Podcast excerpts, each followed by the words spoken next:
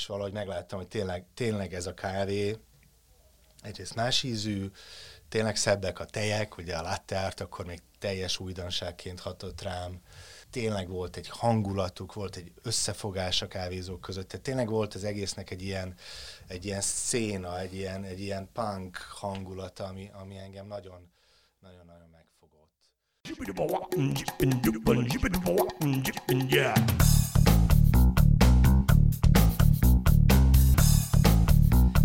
A hallgatókat, ez a 24.hu filéző podcastja. Ebben a hazai gasztronómia és vendéglátás területéről hívunk vendégeket. A mai vendégünk Váradi Tibor, az Espresso Embassy kávézó alapítója és vezetője. Nem, akinek, aki esetleg nem ismerné, ez az egyik első ilyen új hullámos kávézó volt Budapesten, a mai napig nagy sikerrel működik, és én pedig Inkei Bence vagyok, és Jánosi Villővel vezetjük ezt a podcastot. Üdvözlünk a stúdióban, Tibor. Üdvözlet, sziasztok! Sziasztok. A hallgatók nem tudják, de megkínáltunk téged itt a itteni céges kávéfőzőből egy kávéval, és te ezt el is fogadtad. Tehát ezt mondtad, hogy te nem, tehát azért fogyasztasz mindenfajta kávét, nem csak a, nem csak a leg, nem csak a leg minden igényt kielégítő új hullámos kávékat. Igen, nem akarok, nem akarok túl rossz fej lenni, de készültem erre a kérdés, és a poénra is, mert, mert nyilván uh, sokan mondják azt, hogy félnek kávét adni. Uh, nekem egyrészt tényleg iszom sokféle kávét, és uh, sőt, egészen őszinte leszek, hogyha nem jutok ilyen nagyon-nagyon jó kávéhoz, akkor például néha azt mondom, hogy akkor instant kávé, mert nincs türelmem így dolgozni, meg, meg, meg nem tudom, kézi kávéőrlővel uh, új hullámos kávét csinálni, és akkor összecsapok egy, egy, egy, egy, egy instant kávét, és megiszom. Uh, nekem ez azért fontos, mert Szerintem nagyon fontos a, pont a kávéiparban, hogy vagy a ká, egy kávézó tulajdonosnak, hogy, hogy érezzem az egyensúlyt, a között, hogy ez lehet tényleg egy ilyen gasztronómiai csúcstermék, amivel, amit megpróbálunk még jobbá tenni, és az életem negyedét most már erre tettem föl, hogy, hogy ezt megtegyem. Másrészt a kávé az kávé, a kávé az embereknek egy reggeli ébresztő, az egy, az egy nagyon könnyű drog, az egy, ez egy rendkívül egyszerű dolog is kell, hogy legyen. És, és ezt így egyszerre érdemes szerintem fejben tartani, különben nagyon furcsa lesz. Ez kicsit olyan, mint amikor ö, mm, séfektől is hallottam már, hogy, hogy ők se főznek mindig otthon, vagy ők se ö, mindig a, a fine diningból választanak, Nyilván. hanem elmennek egy íroszoshoz, Így és, és hogyha, pontosan. vagy, vagy nem tudom, rendelek a trófeától, mit tudom én, de hogy, hogy, hogy azért náluk is megvan ugyanez a, ez az És egyensúly. örülnek, hogyha főznek nekik valamit, és vagy, vagy igen. Vagy, Igen, és nem, nem fogják egyből, ebből, egyből leszólni, hogyha ha, nem tudom, oda merted égetni a rántott. Tehát szóval valahogy most már igen, végül is tök jogos, hogy, hogy nem utasítottad vissza azonnal. Akkor kezdjük onnan, hogy mint, mint ahogy sokan, akik, akik a vendéglátóiparban dolgoznak, te sem, úgy, te sem úgy kezdted a pályádat, hogy te mindenképpen ebben a szférában akarsz elhelyezkedni.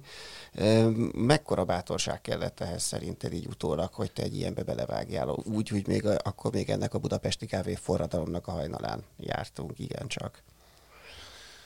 Mm, Összetett kérdés.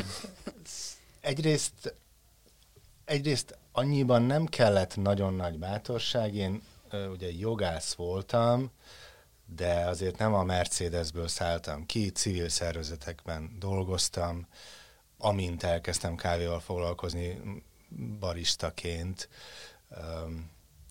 a Sote Egyetemi kávézójában a második emeleten, többet kerestem, mint civil jogászként. Tehát nem ez volt a kockázat, sőt, még az anyagi befektetés is a legelején, amikor kilenc éve megnyitottam az első kis kávézó sarkomat egy designboltban, a Printában, ha elmondhatom.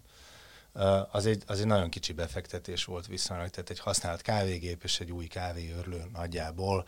El, ezekkel el tudtam indulni. Ilyen szempontból nem volt nagy kockázat, az talán sokkal inkább, és, és uh, szerintem ezt nagyon sokan elkövetjük, akik így ilyen romantikusan belevágunk abba, hogy vállalkozunk, hogy hát nem értünk hozzá, meg nem értettem hozzá, nem, nem tudtam azokat az alapvető dolgokat, hogy hogyan kell vagy hogyan érdemes egyáltalán gondolkodni mondjuk árakról, meg... Nem, volt, nem csináltál üzleti tervet? Nem csináltam. Valamit, egyébként valami olyasmit csináltam, de, de, de ez, ez szerintem ez az a pont, ahol a mai napig egyébként próbálom behozni a, a, a tudás hiányát. Hogy, hogy szerinted szükség lett volna egy kicsit komolyabb koncepcióra?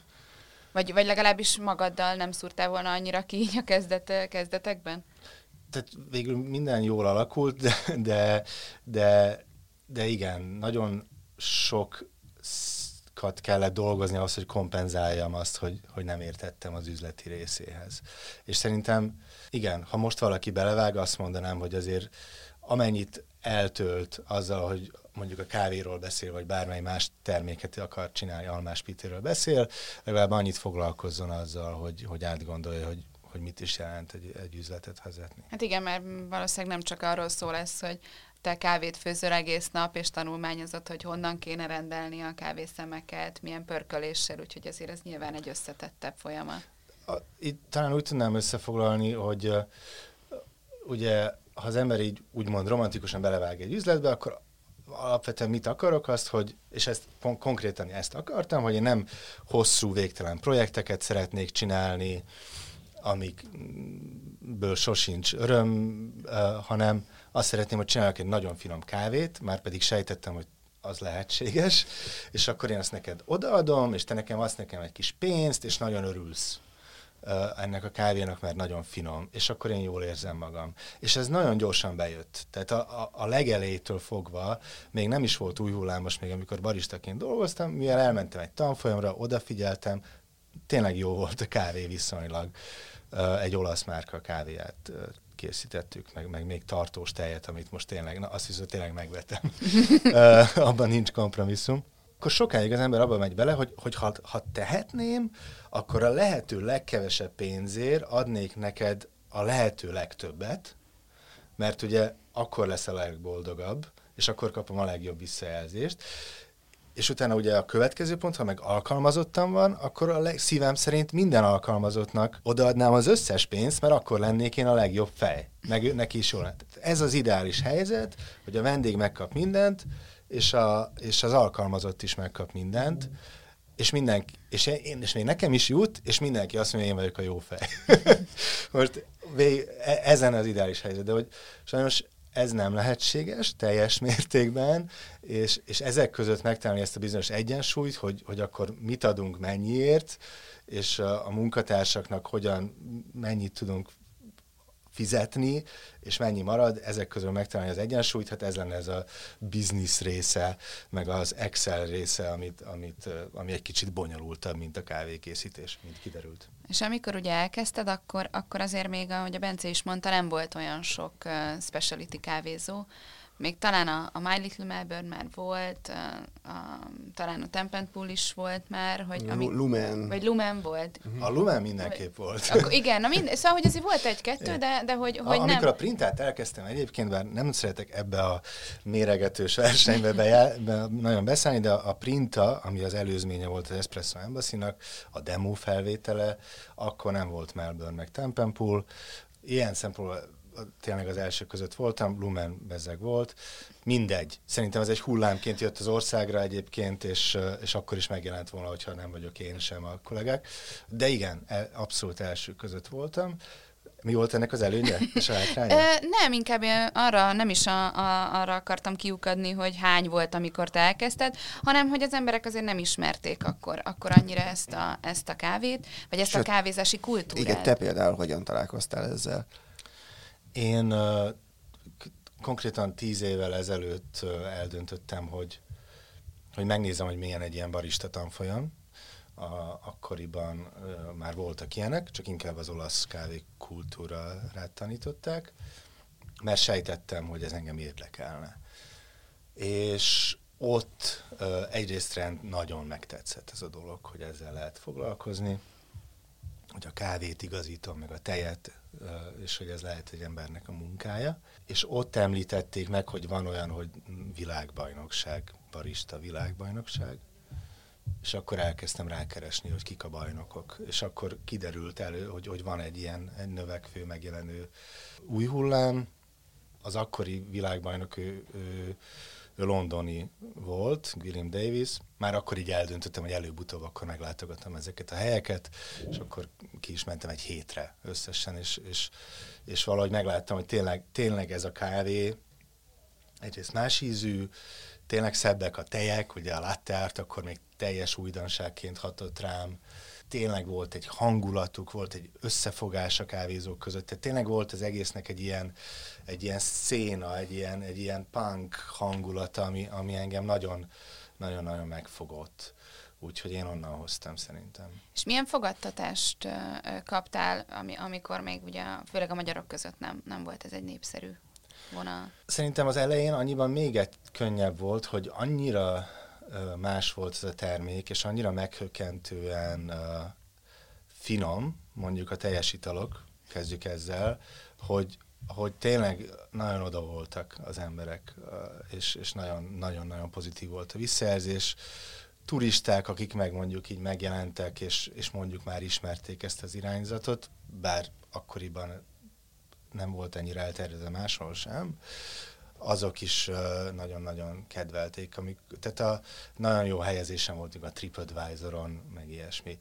Tehát, tehát ilyen szempontból könnyen lehetett csak lassan növekedni. Lábjegyzet, hogy ez a teljes italokra vonatkozott, az espresso íze, tehát a fekete kávé íze, azt, azt talán az pedig megosztó volt, és a mai napig az. Tehát az új hullámos kávé, az ugye most én nagyon röviden, részben arról szól, hogy hogy a fajtára, meg a, a, a termőterületre jellemző ízeket hozunk ki. Ahhoz, hogy ezek az ízek megmaradjanak, ehhez világosabban pörköljük, hogy kevesebb pörkölési aroma legyen, és több legyen az idézelmen eredeti aroma és íz. Ezzel jár egy bizonyos savasság, egy gyümölcsösség. Savanyúság. Savanyúság akár. Ezt az emberek fele szereti, fele nem szereti, leegyszerűsítve. Én azt gondolom, hogy ha nagyon jól készítjük el, akkor a 70%-a szereti, de 30%-a akkor sem szereti.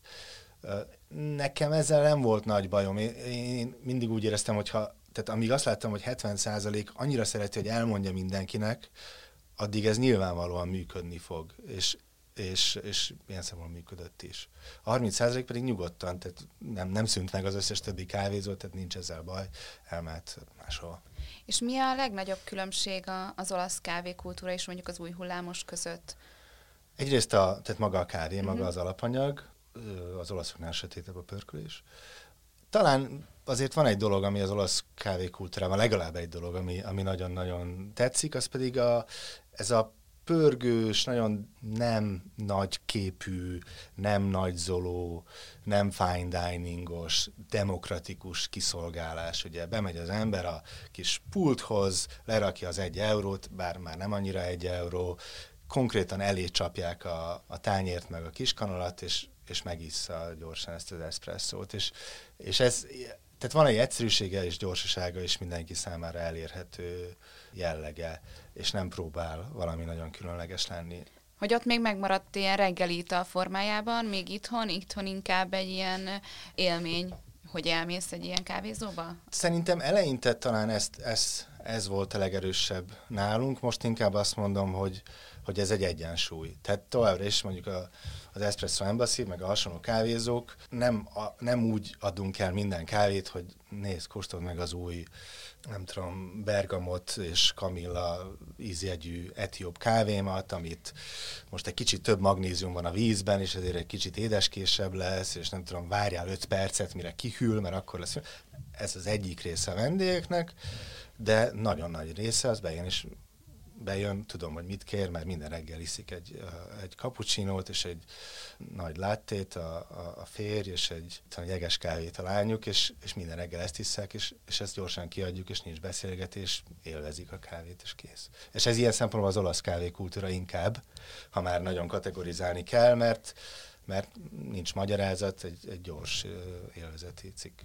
És hogyha valaki nem tud annyit erről, és kivételesen mondjuk nem kapucsinót vagy jeges kávét akar, akar menni, de szeretné kipróbálni mondjuk az újakat, akkor mivel érdemes kezdeni? Most azért már említetted, hogy, hogy azért ezek viszonylag savasak, és, és nem mind van az a 30% aki nem fogja szeretni, de mondjuk kezdőként egy teljes italokból érkezett vendég, mivel, mivel indítson. A fekete kávé irányába? Igen, hát vagy legalábbis amit, amit így nálatok érdemes inni, hogy, hogy elszakadjunk a láttéktól. Mert nyilván az egy sokkal megszokottabb De, dolog. Ha a, a legegyszerűbb, jó, vagy azt mondom, hogy kóstold meg az eszpresszót, és nézzük meg, mit gondolsz róla. Én általában azt mondanám, hogyha mondjuk te látte ivó vagy kedelő lennél, akkor azt mondanám, hogy akkor előbb igyál egy láttét. És akkor remélhetőleg azt fogod mondani, hogy hú, ez nagyon finom.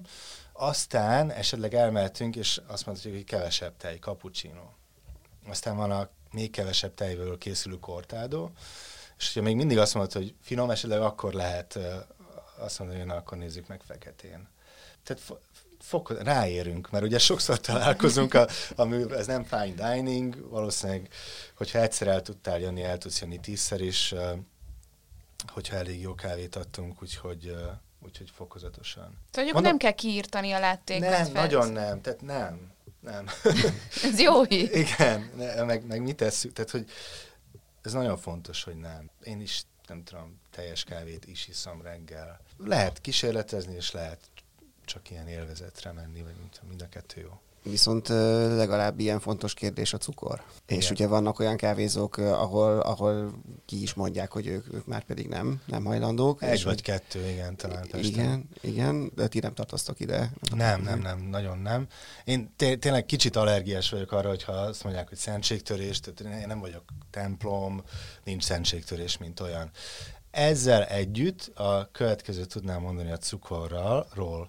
Beszéljünk megint előbb a teljes, aztán a fekete italokról. A teljes ital, ha jól el van készítve, jó házi teljes tejből, friss tejből, akkor nagyon édes lesz, és nagyon kellemes lesz az íze. És nagyon-nagyon-nagyon sok vendégünk, amikor ezt megkóstolta, azt mondta, hogy eddig cukorral ittam, most már nem iszom cukorral, és örül neki. Nem azért, mert én ráerőltettem, hanem tényleg örömmel döbben rá, hogy nem kell, nem kell megölni azt az ízt, stb. stb.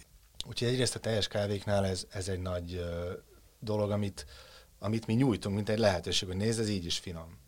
Finomabb, mint amit eddig ittál. A fekete kávénál viszont ott valóban van egy kis baj a cukorral, a, a, a következő a helyzet. Az olasz kávé ez egy kicsit keserű. Az új hullámos ez egy kicsit savas, vagy savanyú. A savanyúnál kicsit negatívabb, de jó, mondjuk, hogy savanyú. Hogyha cukrot teszek az olasz kávéhoz, akkor kiegyensúlyozza a keserűséget, és finomabb lesz.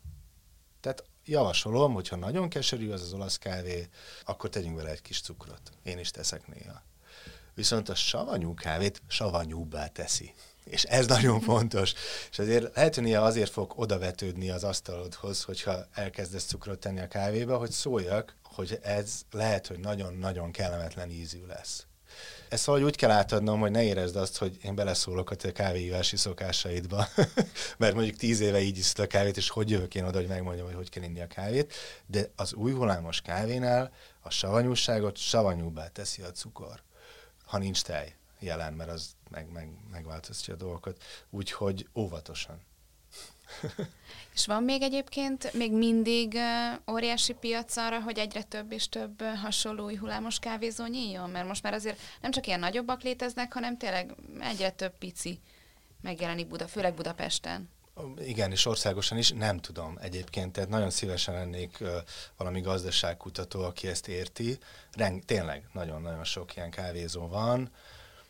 Sokan, tehát fölmerül a kérdés, hogy ez, egy, ez, ez kipukkad-e ez a lufi, vagy, vagy változik. Zárnak is be azért kávézók sajnos. Nem tudom, mi lesz. Azt tudom, hogy közben megjelenik szerintem lassan egy olyan új generáció is, amik viszont még jobbak valahogy. Tehát ha mondhatok egy kávézó nevet, teljesen a hatás, hatás Persze. alatt vagyok, a, a Portobello Verespálni utcába. Egy, ha jól tudom, ők egy pár viszi, és bor is van benne, meg reggeli, meg főznek, és ilyen lenyűgöző minőség kávéban, ételben, illetve uh, borban, mindegy kicsi helyen, és akkor ilyenkor, amikor bemegyek egy ilyen helyre, ahol így minden klappol, akkor így úgy érzem, hogy, hogy lehet, hogy az lesz, hogy, hogy, hogy lesznek olyan emberek, akik itt tényleg még tovább um, tudják um, hogy mondják ezt szép. Hát, hogy tovább tudják tovább fűzni. a mércét. Hogy, hogy nem, csak ilyen új, nem csak új hullámos kávézóként ismerjük majd ezeket a helyeket, hanem jó helyek, ahol van jó kávé, vagy új hullámos kávé, vala, valami így. ilyesmi. Igen. Akkor így, Igen, de azt egyébként te hogy látod, hogy én most már lehet, hogy ez, ez csak ilyen, én látom itt, de hogy Budapesten most már egy nemzetközi összehasonlításban is elég erős ebben az új hullámos kávézókban, tehát hasonló méretű és hasonló státuszú városok között sincs, nyugaton sincs ennyi. Én, én egyetértek veled, szerintem is kávézókban mindenképpen hasonló szinten vagyunk a legtöbb európai fővárossal. London, Berlin, Kopenhága, vannak olyan helyek, ahol talán több minden van. Én azt gondolom, hogy az egyik legnagyobb pont, ahol, ami például, ami alig jelent meg, vagy most kezdett el megjelenni Magyarországon, azok például olyan kávépörkölők, akik tényleg közvetlenül tudják tartani mondjuk a kapcsolatot egy-egy termelővel. Tóth Sándor például, a, a kávéházat tulajdonos a Szexárdon, ő most egy pár éve egy, egy kosztarikai kávétermelővel dolgozik együtt, akit egyébként Bányai Lászlónak hívnak. Van egy történet, de azt majd hívjátok el. És uh, szerintem ez az egyik ilyen legintenzívebb termelő pörkölő kapcsolat, ami most megjelent Magyarországon. Egyébként ugye Szexárdon elsősorban, és onnan az országban.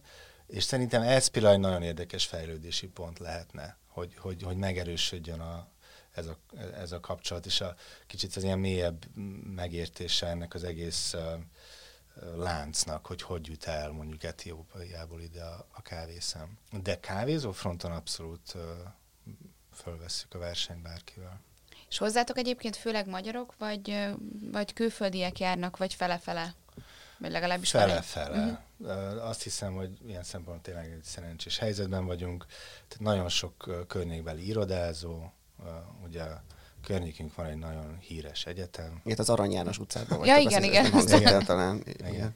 A Közép-Európai Egyetem, minisztériumok, mit tudom én, állami szer, bankok, és akkor ennek a tetejére meg a turista ö, csoportok is, ö, meg turisták, meg, meg itt élő Expetek. expetek, úgyhogy, ö, úgyhogy nagyon vegyes, és, ö, és megpróbáljuk ezt minél, minél vegyesebben tartani. Nekem az jutott eszembe, hogy voltam nemrég egy, egy konferencián, egy ilyen gasztronómiai konferencián, ahol nem pontosan reklámos, de valami hasonló területről érkező előadó beszélt, és érintette az új hullámos kávézókat is, és pont ezért kérdeztem rá a turistákra, bár, bár ez mondjuk függ attól, hogy a hetedik vagy az ötödik kerületben vagy, de, de hogy, hogy azért is lesznek nehéz helyzetben az új, új és új, új hullámos kávézók, mert egyszerűen az ideérkező turisták nem, nem feltétlenül az a fajta turista jön mondjuk hozzánk, aki, aki erre vevő, vagy éppen vár náluk van, és nem, nem akkor a kuriózum. És tök jó, hogy akkor nálatok azért, meg, meg nyilván ti más helyen is vagytok, de hogy azért, azért nálatok van ugyanúgy igénye a külföldiek számára is. De nem, én, én pedig pont úgy vettem, hogy a, hogy a turizmus egy része panaszkodik, hogy nem a nagyon nagyon gazdag turisták jönnek, hanem Igen. a buli turisták, Igen, igen. Igen. És azért ők, amikor fölébrednek, akkor azért rákeresnek, hogy hol lehet kávéhoz jutni, meg reggelihez. Igen, mondjuk ez azért is furcsa, meg, meg, meg jó is, hogyha, hogyha ezt így kicsit szétszedjük, mert akár a, olyan például a hetedik kerületben a reggeliző helyek is, akik a tényleg buli turisták ö, szívják fel mondjuk azokat a helyeket. És Hát oda konkrétan a belvárosban nyáron próbálkoztunk, és nem lehetett bejutni a legtöbbet, tehát annyira ezek tele vannak. És végül is ez összefügg a, ezekkel a kávézókkal, úgyhogy, úgyhogy, úgyhogy talán ez, vagy hát reméljük, hogy, hogy még az új kávézóknak, speciality kávézóknak is van, van esetleg helyük Budapesten. Biztosan van, egész biztos van, csak mondom, én, én azt hiszem, és én nem tudom. Tehát nem, nem látok bele a pénzügyekbe. Én azt tudom, hogy én úgy vittem mondjuk sikerre a kávézót, hogy nagyon sokat voltam ott, nagyon sokat figyeltem arra, hogy, hogy vendégről vendégre nyerjük meg az embereket, és a mai napig most már kevesebbet vagyok ott, de, de hogy, hogy, hogy jó legyen a hangulat, hogy a kollégák jól érezzék magukat, akik ott dolgoznak, és, és hogy ne veszítsünk el egyetlen vendéget sem.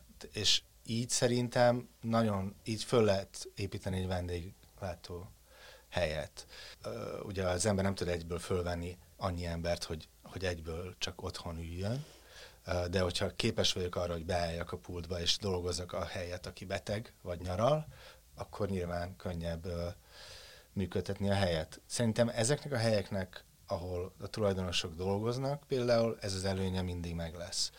Azok a helyek, akik mondjuk eljönnek az Espresso embassy és annyit látnak a dologból, hogy itt kígyózik a sor, és ez biztos egy hatalmas nagy kassa, és akkor megnézik, hogy hogy lehet ezt lemásolni, szerintem ezek a helyek zárnak be majd a leggyorsabban. Tehát akik azt gondolják, hogy ez egy ilyen, ez egy, ez egy képlet, amit uh, egy kicsit olcsóban lehet majd működtetni, mint ahogy valaki más működtet, és biztos jönni fognak, nem fognak. Ez például én egyáltalán nem tudom, és absz- érdekel nagyon, hogy, hogy mennyire, mennyire drága dolog, vagy drága hobbi ez a kávé, inkább, mint üzletvezetőnek. Szóval, hogy azt látjuk, hogy egy ilyen új hullámos kávéba kávézóba. Most már inkább ilyen ezer-ezer forint fölött is vannak, vagy hát jellemző, hogy, hogy azért... Hát pont ezt akartam kérdezni én is, hogy, hogy ha már rátértünk arra, hogy mennyi új ilyen kávézó van, és ez az elég sokat eltart ez a város, tehát hogy úgy tűnik, hogy az emberek valamiért kávéra nem sajnálják a pénzt, ami mondjuk tíz éve még egy abszurdumnak tűnt volna. Nekem az a legmeggyőzőbb magyarázat a kávéra, hogy a kávé az egy olyan termék, ami akkor is, hogyha drága, ha nagyon drága a kávé, akkor is viszonylag olcsó. Tehát, igen, ha, inkább engem ez, ez az, ami érdekelt, hogy, hogy, hogy ez hogy... Tehát ha megveszem a legjobb kávét, ugye a leg, valamilyen abszurdan túlárazott kávét, akkor vagyok 1500 forintnál, amiért még mindig nem kapok egy koktélt. Úgyhogy ez ilyen fura egy kicsit, nem? És, és, és szerintem nagyon ez talán a vonz, vonzeri. Azt mondták, ezt csak olvastam, amikor a világgazdasági válság kitört tíz éve, akkor nagyon sokan mondjuk elkezdtek, vagy nem jártak már el nyaralni, mert arra már nem volt pénz, de akkor legalább megihattam a kávémat, ami nagyon jó. Szerintem valahol ez, ez tart el minket, hogy, hogy egy viszonylag olcsó termék, oké, okay, plusz 100, 200, 300 forint, és akkor megkaptam a leg, legjobb minőségét, ami, ami a piacon megkapható. Talán ez a magyarázat. És ti egyébként honnan szerzitek, vagy milyen fajta kávéból dolgoztok? Ja, egy, egy kiegészítés, most az előző kérdés. Ezer forint, tehát valóban van ezer forint fölötti termékünk, de azért a, nálunk most egy, egy nemrég emeltünk árat, tehát 5.30-nál indul az espresso, és a nagy latte is ezer forint alatt van. Uh-huh. Tehát azért a, a fő, az, nyilván, mint a laktózmentes tejjel már nem, de de akkor hagy, az a, igen, igen szóval, hogy azért viszonylag úgy, úgy tartja. Igen. A, akkor mondjuk még az, még a következő kérdésem előtt inkább az arról is beszélhetnénk, hogy, hogy milyen hatással vannak mondjuk az új hullámos kávézókra a franchise-ok. Hogy, hogy szerintem ez egy tök fontos dolog, hogy hogy látjátok, hogy pozitív, vagy, vagy, vagy éppen nem, nem segít titeket az, hogy nem tudom, egyre több Starbucks vagy ahhoz hasonló hely nyílik. Budapesten vagy Magyarországon? Szerintem én nagyon kevés helyen vettem észre azt, hogy nagyon közvetlenül versenytársak lennénk. Nem tudok olyan esetről, hogy nem tudom, egy Starbucks kinyomott egy független kávézót. Más a vendégkör? Talán más a vendégkör. Talán a, a láncok még mindig arra vannak be, be, berendezkedve, hogy a legforgalmasabb helyeken megfogják a, a turistákat. Egy, nem csak a turisták, ez nem igaz, de hogy meg, azokat az embereket, akik épp ott vannak milyennél egy bensőségesebb hangulatot szerint próbálunk eladni, egy sokkal közvetlenebb kapcsolatot, és ez, ez, ez egy eléggé más termék. Talán egyébként annyit köszönhetünk a láncoknak, hogy hát azért elég sok ember bevezettek a kávézás igen, igen. E, kicsit erre is akartam kiukadni talán, hogy, hogy, hogy ezt, ez, ez talán az ő számlájukra is írható, hogy nem biztos, hogy, hogy nélkülük ekkora hype lenne, mert, mert sokkal nagyobb tömeghez ér mondjuk el, el egy ilyen óriási lánc, és lehet, hogy ott tudom, 1500 forint a sütőtökös látta, de utána azért akkor egyből, egyből jobban hangzik a, nálunk a 900 forintos, igen. Hát vagy legalábbis új rajongókat tudtok szerezni, hogy, hogy ez a kávézás, a kávézás kultúrája az, az, az egy hobbi is lehet. Ugyanúgy, ahogy, ahogy az emberek egyre inkább vevők arra, hogy jó éttermekben, nem feltétlenül fine dining helyekre, de legalább egy, egy picit jobb helyekre járjanak. Mindenképp. Sőt, egyébként tovább is vihetjük ezt, tehát a, a, egyrészt a Starbucksnak ilyen történelmi uh, érdemei vannak abban, hogy ezt a kávézást megerősítette, sőt még abban is, ahogyan uh, közvetlenül termelőktől vásárolnak bizonyos helyek. Tehát nagyon sok baj van ezzel a céggel, nagyon sok helyen nagyon rossz a minőség, de történelmileg azért nagyon izgalmas a, a Starbucks története. Örülök, hogy mondhatunk cégneveket, remélem nem. nem Persze. A, a, Persze. A Costa, a Costa még jobb Magyarországon. Molnár Attila, akit eddig nem említettünk, ő a Tempenpool alapítója. Ő régen ott volt tréner és az első hullám, a, a, tehát a 2010, 11, 12, 13, 14, a legjobb baristák, azok mind a Kosztából jöttek, mert az Attila tanította őket. És Magyarországon volt a legjobb Koszta. Egyébként nem voltam az összesben, de, de tényleg kiemelkedően jó volt a Koszta. És az én, az Espresso Embassy sosem lett volna olyan, sőt a mai napig nem lenne olyan, hogyha az nálam dolgozó kollégák mondjuk fele nem láncokból jött volna. Mert ott kitanulják a, a rendszerek betartását, a, a tisztaságot, bizonyos alapvendéglátós szabályokat, és akkor én pedig lehetek a lazább főnök. Ugye? Mert a dolog katonás részét már magukkal hozták. Úgyhogy mind az előző üzletvezető, mind a, a jelenlegi üzletvezető, uh, Szőlősi Lívia és Gréci Szilárd, mind számos kulcsember uh, láncokból jött. Úgyhogy ez a két világ nem annyira ellentétes, mint ahogy esetleg kinézhet. Igen, mint a elsőre tűnik. Azt nem tapasztaltad, hogy azért van egy olyan hatása is a, az új hullámos kávézók népszerűségének, hogy csomó helyen próbálkoznak ilyenekkel, hogy például több mostában láttam, hogy nagyon sok helyen most már lehet kortádót ö, kapni, és az ember viszont kér, akkor nem pontosan olyan, mint a, az például egy jó szűrő, hogy elég sok helyen az például egész máshogy képzelik el, vagy azt gondolják, hogy nagyjából tudják, hogy hogy kell csinálni, és azért még olyan, mint, a, mint ezekben a specialty kávézókban. Hát ez egy nagyon izgalmas kétirányú folyamat, hogy a,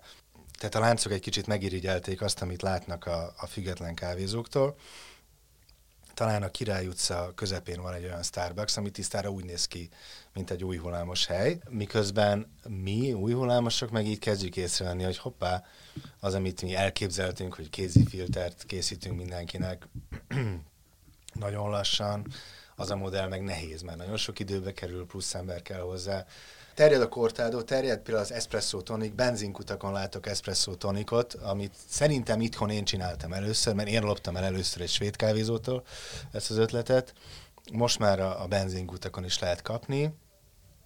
Ami megint csak egy izgalmas kérdés, most mi, tehát mi, mi, mi történik akkor, hogyha mainstreamé válik az, ami, ami tíz évvel ezelőtt úttörő volt? Tudjuk-e továbbra is még jobban csinálni, vagy, vagy előbb-utóbb ez lesz az új standard, és én meg elmentek nyugdíjba. Ez, basszus, én ezt nem is tudtam, hogy, hogy a, a, a tonikot, a tonikos kávét, az, az, az ne, neki legalábbis itthon neked köszönjük, mert pont rá is akartam kérdezni, hogy, hogy ezekkel az új ilyen trendekkel mi a helyzet, de, de hát akkor... Nekem köszönhetjük, persze, csak hogy azért mondom, legyünk óvatosak, a, az új hullámos kávé az egy, az egy nemzetközi trend, egymástól vesszük az ötleteket, az ötletek 90%-a akkor is bekerül, hogyha nincs az a szereplő, aki éppen behozta. Ezzel nem akarom teljesen a saját jelentőségemet lecsökkenteni, de, de nem ezekben kereshető. De milyen jó, hogy, hogy mert például én, én egyébként az eszpresszót annyira nem, vagy legalábbis nem, nem tudtam eddig még úgy elsajátítani, vagy megszeretni annyira nagyon hol az a baj, hogy savanyú, hol az a baj, hogy keserű, viszont a, az esz, a tonikos eszpresszó meg egy, egy olyan, olyan szürke zóna, ami, amit meg magam se értek, hogy miért, de, de azt meg baromira szeretem, és nagyon ízlik, hogy itt nem, nem oltja ki egymást ez a két keserű íz, hanem, hanem valahogy, valahogy legalábbis nekem egy, egy szuper, szuper kombináció. Nagyon kellemes üdítő, cukor is van benne, de, de viszont hosszan, tehát na, igen, szépen működik. Az üdítő, meg a... Meg, a, meg jól is hangzik, igaz, igen, igazából. Meg jól is néz ki. Igen, minden benne Nagyon Instagramos, igen. Abszolút. Még, még mielőtt a Cortadóra rátértünk volna, akkor abba szerettem volna így belemenni egy picit, hogy ti pontosan milyen kávéból dolgoztok, és hogy legalábbis így, így az amatőrök értsék, hogy, hogy mi mi múlik. Mi egy budapesti pörkölő, a kaszinómok a kávéját használjuk elsősorban, ez egy kis párfős cég, akik ugyanazt a filozófiát vallják, amit mi, tehát kis termelőktől szerzik be a kávét, általában kis közvetítőkön keresztül, és megpróbálják úgy pörkölni, hogy, hogy ilyen karakteres legyen, hogy, hogy savas is legyen, de ne savanyú, hogy nagyon finom legyen ők az egyik új hullámos kávépörkölő Magyarországon, most már azért van jó néhány. Aztán... Ez olyan, mint a kézműves sörök kicsit, hogy, hogy így egyre több, több lesz itthon? Vagy, vagy a pékek, ugye? Igen. Igen, ez, ez ilyen. Pontosan ilyen.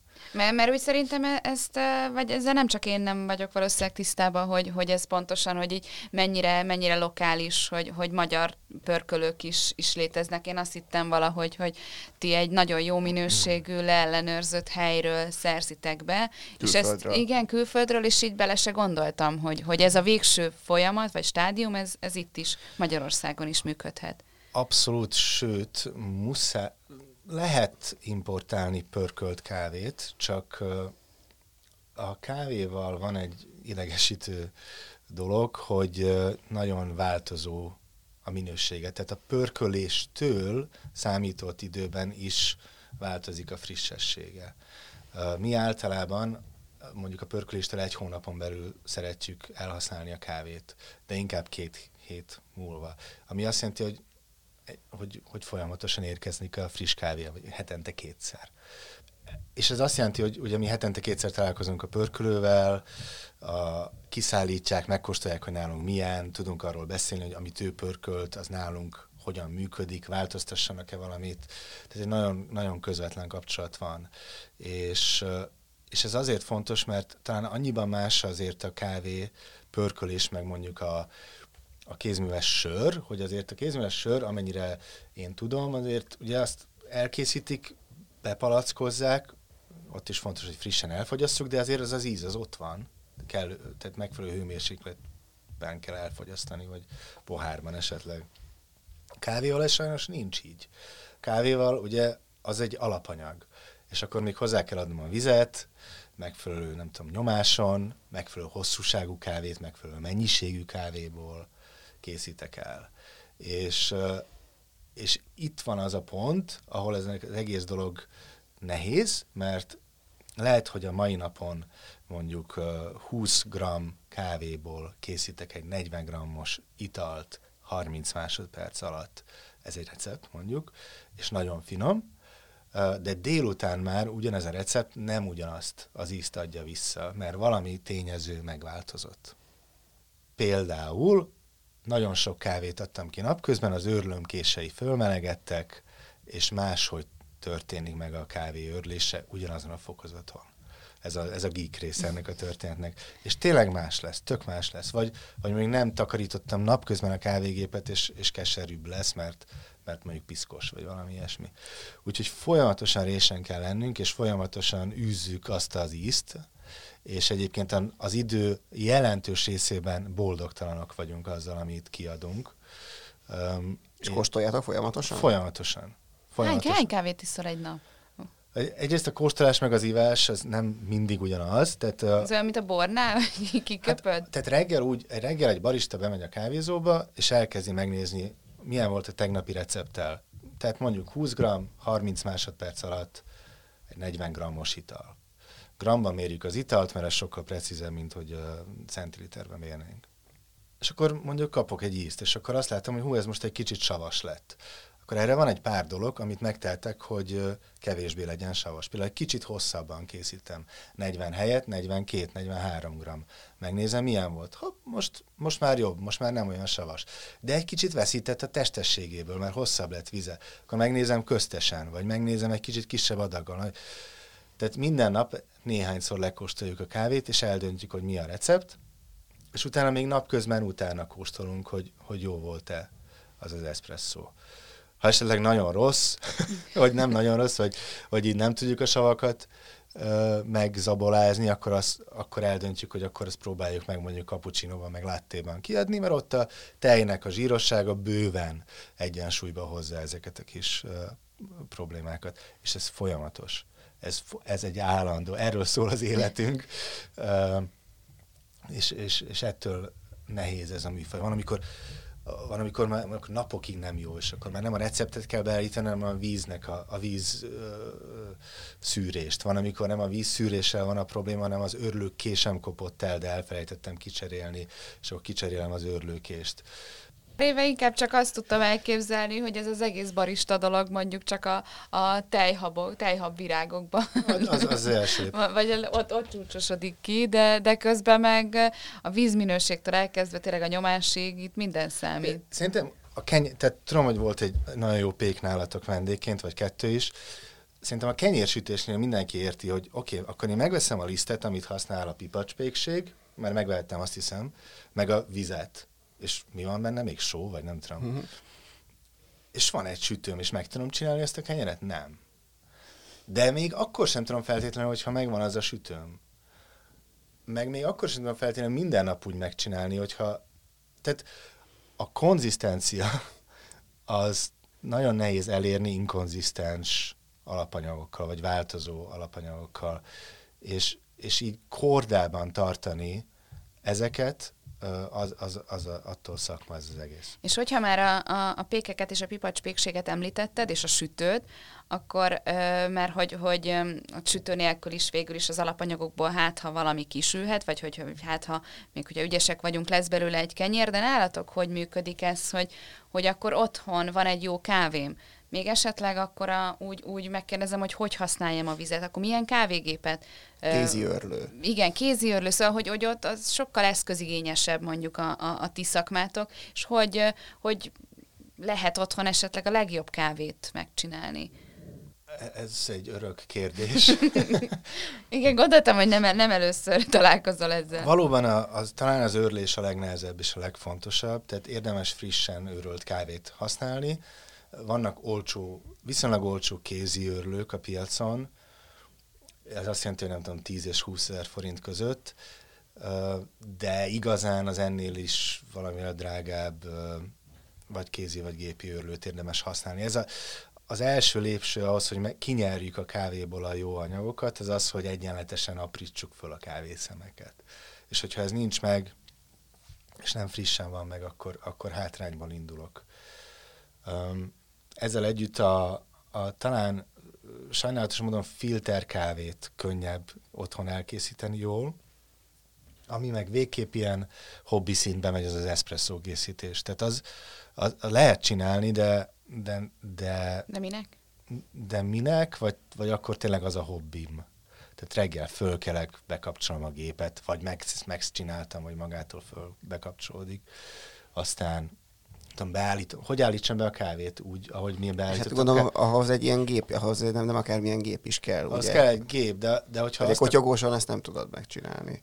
Uh, így van. Kotyogósan nem, bár le- lehet jó kávét főzni, gondolom, csak hogy az a fajta eszpresszó. Az a, azt nem, Igen. azt nem. Tehát olyan eszpresszót nem, és akkor van ez, ez a beállítási folyamat. Na most akkor megvettem mondjuk a, a kávét egy kávézóban, tehát ráadásul nem is nagy keráron vettem, és akkor most elkezdjem szintén, hogy 40 grammosan nem olyan finom kiöntöm, 42-vel így sem finom. Hú, így most már finom, de már nincs kedvem meginni, úgyhogy akkor menjünk dolgozni, csak még először takarítsuk el a kávégépet.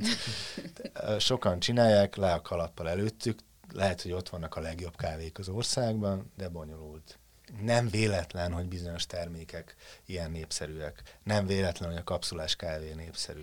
Na hát akkor igen, pont már így tudom, hogy lassan, lassan azért kifutunk az időből, de a kapszulás kávégépeket azért még ne hagyjuk ki, hogy, hogy arról, arról mit gondolsz, mert mert, mert most vegyük azt le, hogy most mennyire éppen hogy áll az a vita, hogy mennyire környezetszennyező vagy sem, újrahasznosított kapszulákkal dolgozunk, Azt hiszem, vagy sem. Greta, Greta Thunberg, így mondják, hanem ez sem a kapszulákat helyezte az elsőrangú célpontként. Tehát Igen, va- szóval, hogy most ezen túl vagy lendülve, hogy, hogy maga a minőség mennyire, mennyire felel meg mondjuk egy, egy tényleg egy profinak vagy én nem is úgy mondom, hogy profinak, hanem hogy az otthoni kávéfogyasztás szabályainak. Tehát a, a befektetett energia és az ehhez képest kapott minőségben elég jól teljesít szerintem a kapszulás kávé. Nekem régen volt egy kedvencem, ami nem a jelenlegi domináns márka, de, de ne, nehezen verhető a, az espresszó készítésben sajnos ez a termék. Most ez úgy hangzik, mintha azt mondanám mindenkinek, hogy vegyen ilyen gépet. Nem tudom, szerintem mindenki döntse el, hogy tehát kocsogósat is nagyon finomat lehet csinálni, meg filterkávét is, meg kapszulásat is. De, de hogyha esetleg otthon akarunk, akkor, akkor ez is egy megoldás, hogy, hogy, hogy viszonylag, viszonylag gyorsan, viszonylag jó minőséget lehet elérni. Ta, tehát hazudnék, hogyha nem az lenne, hogy nem tudom, vendégségben vagyok, és valaki azt mondja, hogy ilyen kávéja van, akkor azt mondom, hogy na jó, hát akkor legalább valamilyen szinten így rendben lesz a koffein szükségletem. Igen, ez az őszinte válaszom. Nem rossz, nem rossz.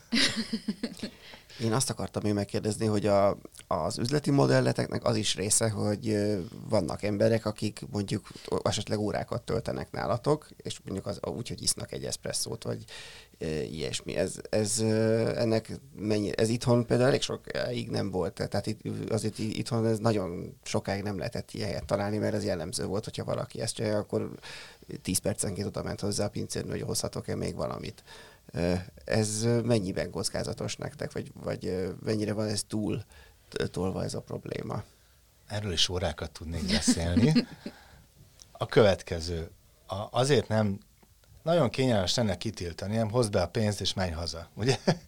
Uh, nyilván ez nem így működik, a, és megpróbáljuk, én megpróbálom ezt valahogy komplexen szemlélni. Én azt látom, hogy nagyon sok olyan ember jár hozzánk be dolgozni, nap mint nap, és tölt el egy-két órát, akik valóban nap mint nap ide járnak.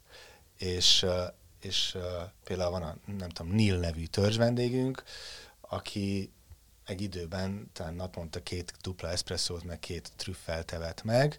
Na most, hogyha ezt összeadom és megszorzom egy évben 300-szor, akkor ez megmutatja, hogy ez a vendég mondjuk mit jelent nekünk, azon kívül, hogy nagyon jól lehet vele poénkodni. Nem szabad csak akkor uh, észrevenni a laptop helyzetet, amikor tele van a kávézó. Mert mondjuk délelőtt tízkor meg nem vagyunk tele feltétlenül a 11-kor, és akkor ők vannak jelen, akik dolgoznak, és hangulatot teremtenek, és, és van egy közösségi tök jó atmoszférája az egész helynek. Szóval valahogy ezeket megpróbálom egyensúlyba tenni.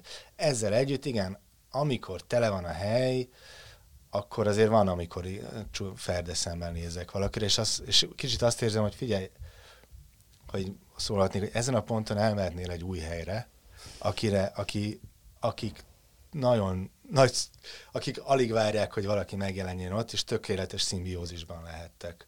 Együtt, mert ti segítetek, hogy ők megerősödjenek, a, a, a, nem tudom, a pörgős helyen pedig mondjuk bejött a következő vendég is, és nem kell kisétálni az ajtón.